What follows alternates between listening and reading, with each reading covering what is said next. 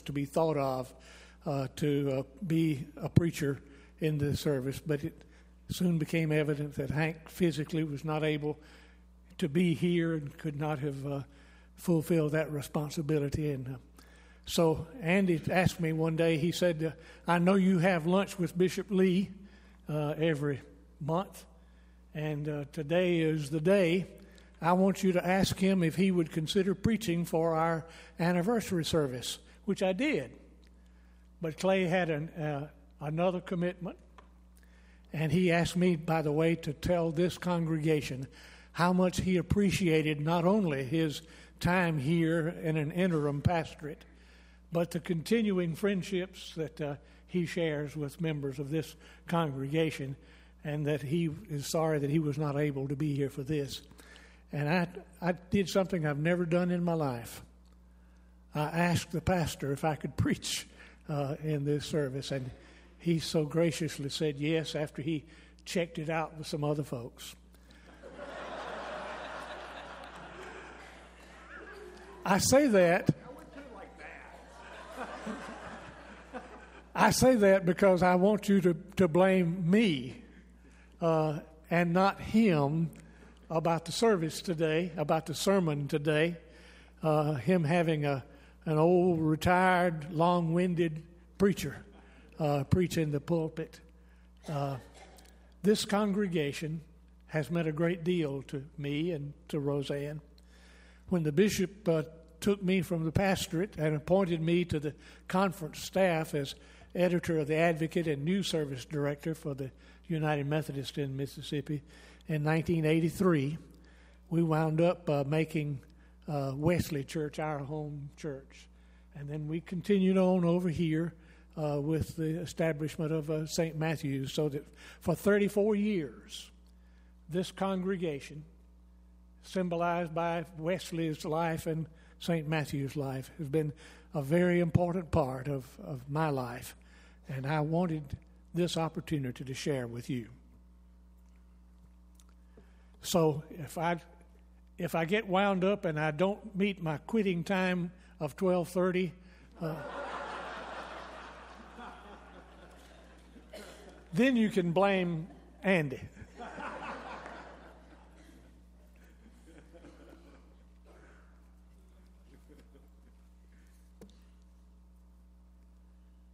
The Old Testament lesson for today is in Nehemiah chapter 8 and reading verses 1 through 10 with a preface from uh, the end of uh, chapter 7. When the seventh month came and the people of Israel were settled in their towns, all the people gathered together in the area in front of the water gate they asked Ezra the scribe to bring out the instruction scroll from Moses, according to which the Lord had instructed Israel. So on the first day of the seventh month, Ezra the priest brought the instruction before the assembly. This assembly was made up of both men and women and anyone who could understand what they heard. Facing the area in front of the water gate, he read it aloud from early morning until the middle of the day. He read it in the presence of the men and the women and those who could understand, and everyone listened attentively to the instruction scroll. Ezra the scribe stood on a wooden platform that had been made for this purpose, and standing beside him were, and there's a list of uh, a, a bunch of names of leaders of the tribes who stood with him. Standing above all of the people, Ezra the scribe opened the scroll in the sight of all the people, and as he opened it, all of the people stood up. Then Ezra blessed the Lord, the great God, and all of the people answered, Amen, Amen, while raising their hands.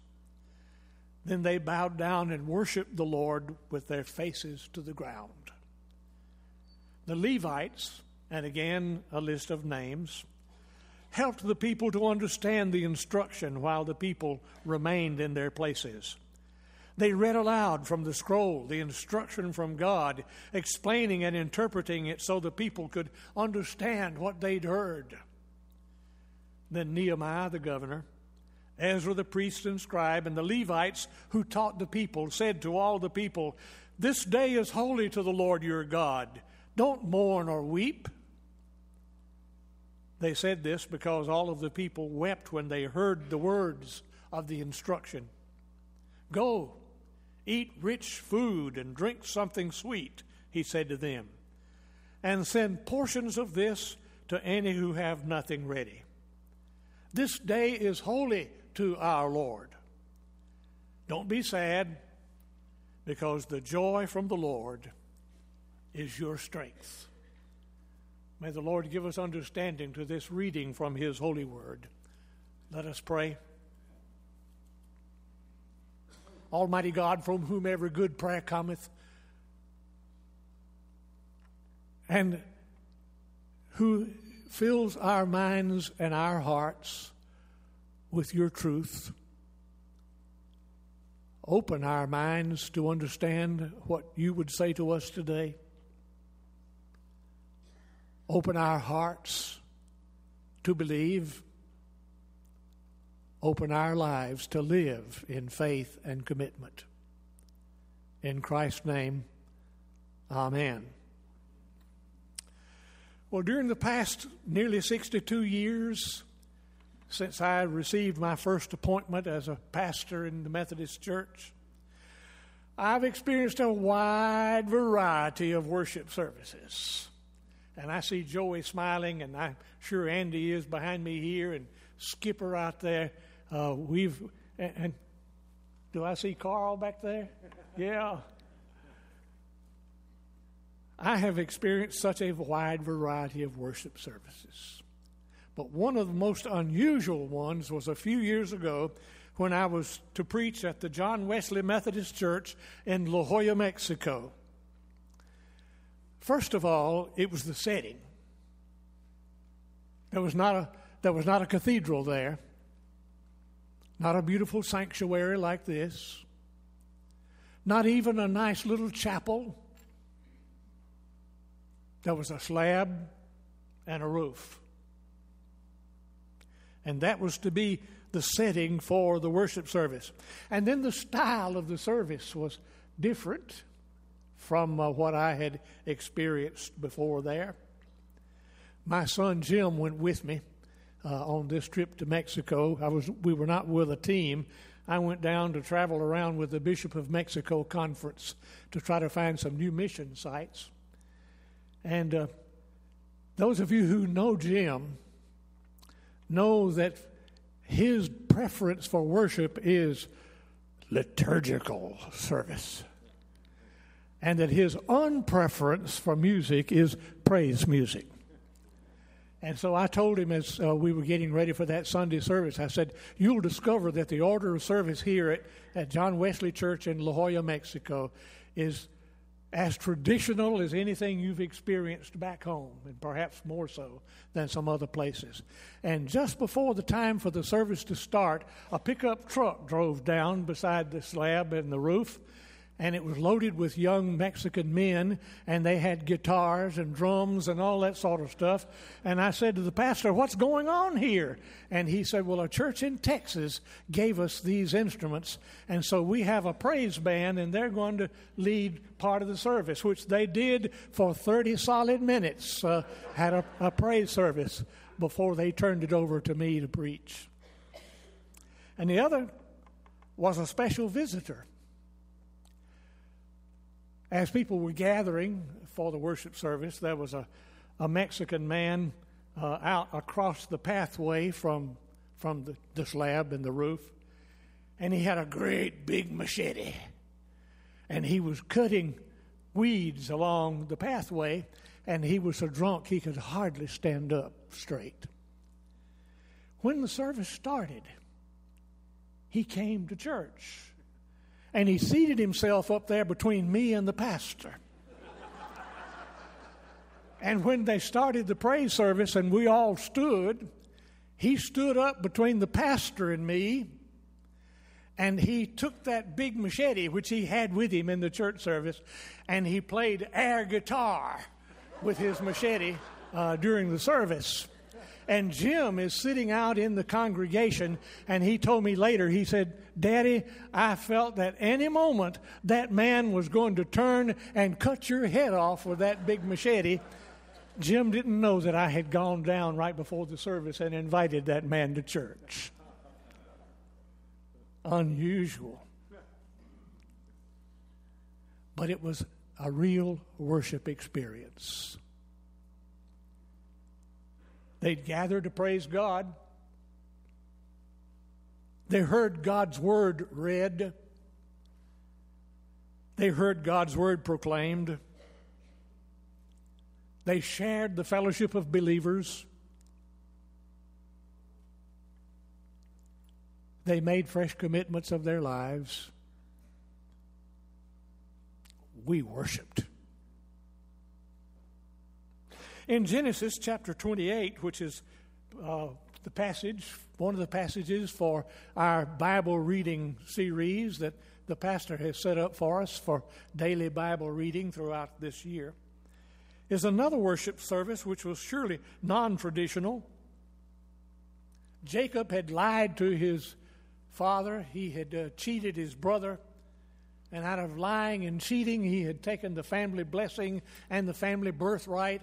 And his brother Esau had threatened to kill him. And so Jacob, with his mother's uh, help, decided it was uh, a thing to do to, to go off to another land to live for a while with his uncle. And so he heads out and he's in a desert place. and he stops for the night and he takes a stone that was in that place and he uses it for a pillow. And as he sleeps, he has a vision.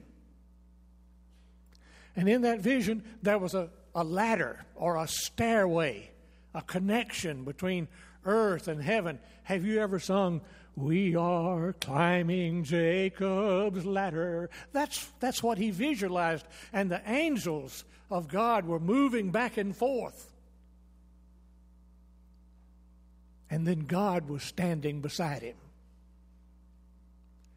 And he heard God say to him, who had lied and cheated and was fleeing for his life, he heard God say to him that he was renewing the covenant which God had made with Abraham and with Isaac. And that he was bless him in his way and give all the land on which he uh, lay for the night to him. And he would return him to his family. And Jacob, when he was awake, he took that stone which he had used for a pillow and he set it up for a pillar. And he made it a place of worship. He made it an altar. He said, Surely God was in this place and I did not know it. And because God has renewed this covenant, because God has forgiven me, God has promised blessing for me, He will be my God. And wherever I go, I will worship Him. And He sealed His new commitment by making a vow to tithe.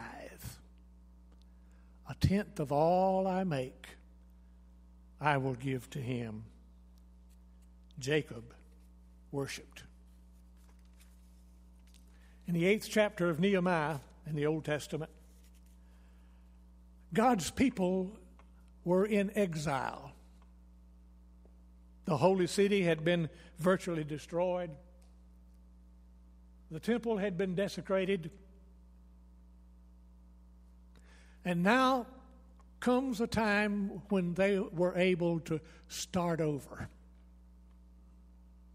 They were able to return home, be restored, not only to their daily lives, but to temple worship. And they've begun to rebuild their homes and they are living in their own homes again. And so they make plans for the renewal of life and the renewal of their covenant with God. They gathered to praise God for the gift of being able to return and to have new and fresh starts in their lives and their faith. Let's imagine that we are there and we can see and hear what happens. They gathered not in the courts of the temple, not in the beautiful worship courts of the temple, but in, a, in an open spot outside the water gate. Some commentators say that's because men and women and children and youth who were old enough to understand, everybody was there and were allowed to be a part of that worship service. And Ezra the priest steps up on a platform that had been built for this occasion. He's surrounded by the leaders of all the tribes, and he began to open a scroll the book of God's law to read to the people. A hush comes over the assembly. And then all the people stand. And they lift their hands while Ezra praises God for God's goodness and graciousness and restoration. And while Ezra reads the words of God from the scroll, many start to cry. Commentators say, well, maybe they were crying over guilt of their sins and their apostasy toward God. Others say, no, they're crying out of joy because they have sensed again the love and the grace and the forgiveness and the restoration of God. I come from a home church in Meridian where we had frequent altar calls, and when people came down, there was a lot of crying, crying of joy, returning to the Lord, making fresh commitments to God. So while Ezra read,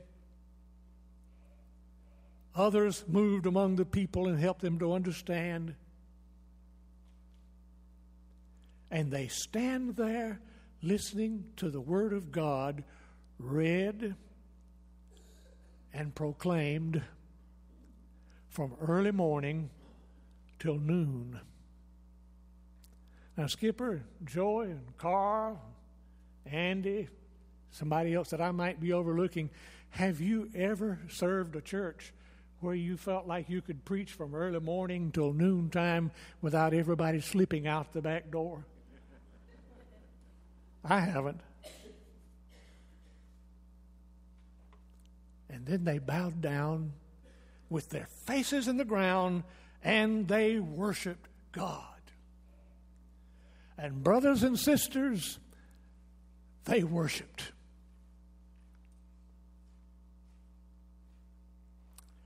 Ezra pointed out that this whole experience was not about the past. The past ought to be celebrated but it's not primarily about the past, but it's about a present which leads to the future. Ezra said, Don't mourn over the past, rejoice, be happy. Sharing joyous fellowship with one another,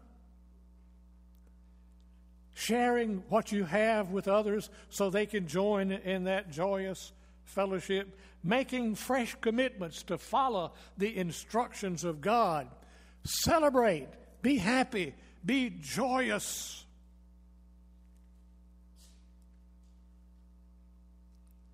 And then he said something that that verse seemed out of place in this story when I first read it. He said, For the joy of the Lord is your strength.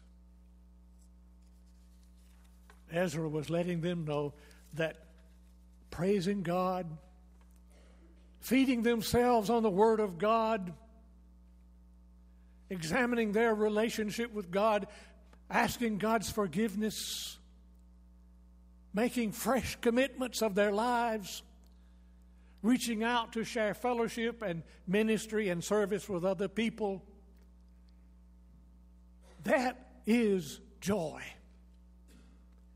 And it is that joy in the Lord that gives you the strength to live your life the way God wants it to be lived, to face the problems you may face in life. And it provides the strength to renew the temple worship and the worship of the people to Almighty God. We've come together here today to celebrate. We celebrate our history, which grew out of the roots of faith and faithfulness of Wesley Church. We celebrate all who have labored and sacrificed and served throughout the three decades of this church's past. We celebrate the gift from God of this church building, this beautiful place, this resource for worship and study and planning and fellowship. And we celebrate the many services and ministries of this church that we remembered in the liturgy at the in the litany at the beginning of this service. But in the midst of our celebration today, we are called to commit our lives to continuing to read and study God's Word and to gather to praise God and to join in Christian education and, and try to understand God's Word and God's will for us. To experience the fellowship of the body. To reach out to others with the gospel.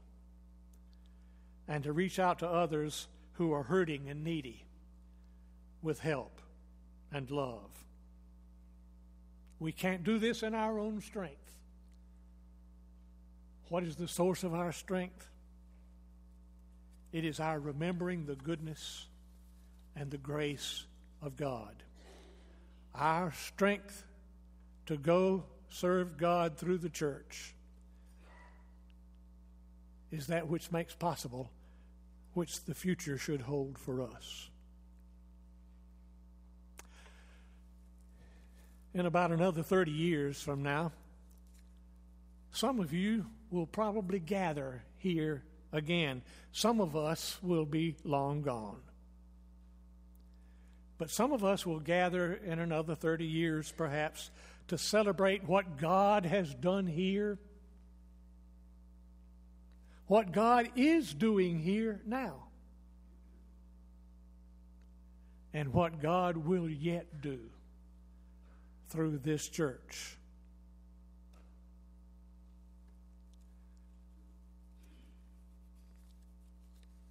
This day, this day of celebration, is a time for us to say, Fill my life with joy, God, from trusting your goodness and your mercy and your grace. And strengthened by that joy through the Holy Spirit, I commit my life to you, to ministry and service and worship. The joy of the Lord is your strength. And in that strength, this church moves on to God's future. Amen.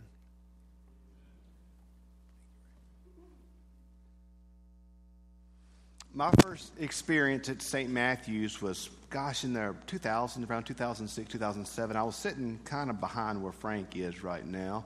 It was the annual conference was meeting at Christ Methodist, and they had different clergy meetings across the Jackson area. We came here for a clergy session, and I remember sitting in the pews thinking, "Boy, what a what a beautiful sanctuary! What what what what a, what a beautiful sanctuary!" And I thought, "Oh wow!" And and so here I am a few years later, um, serving as as one of your pastors, and I realize what makes this church beautiful is not the sanctuary. It's a beautiful sanctuary, lovely.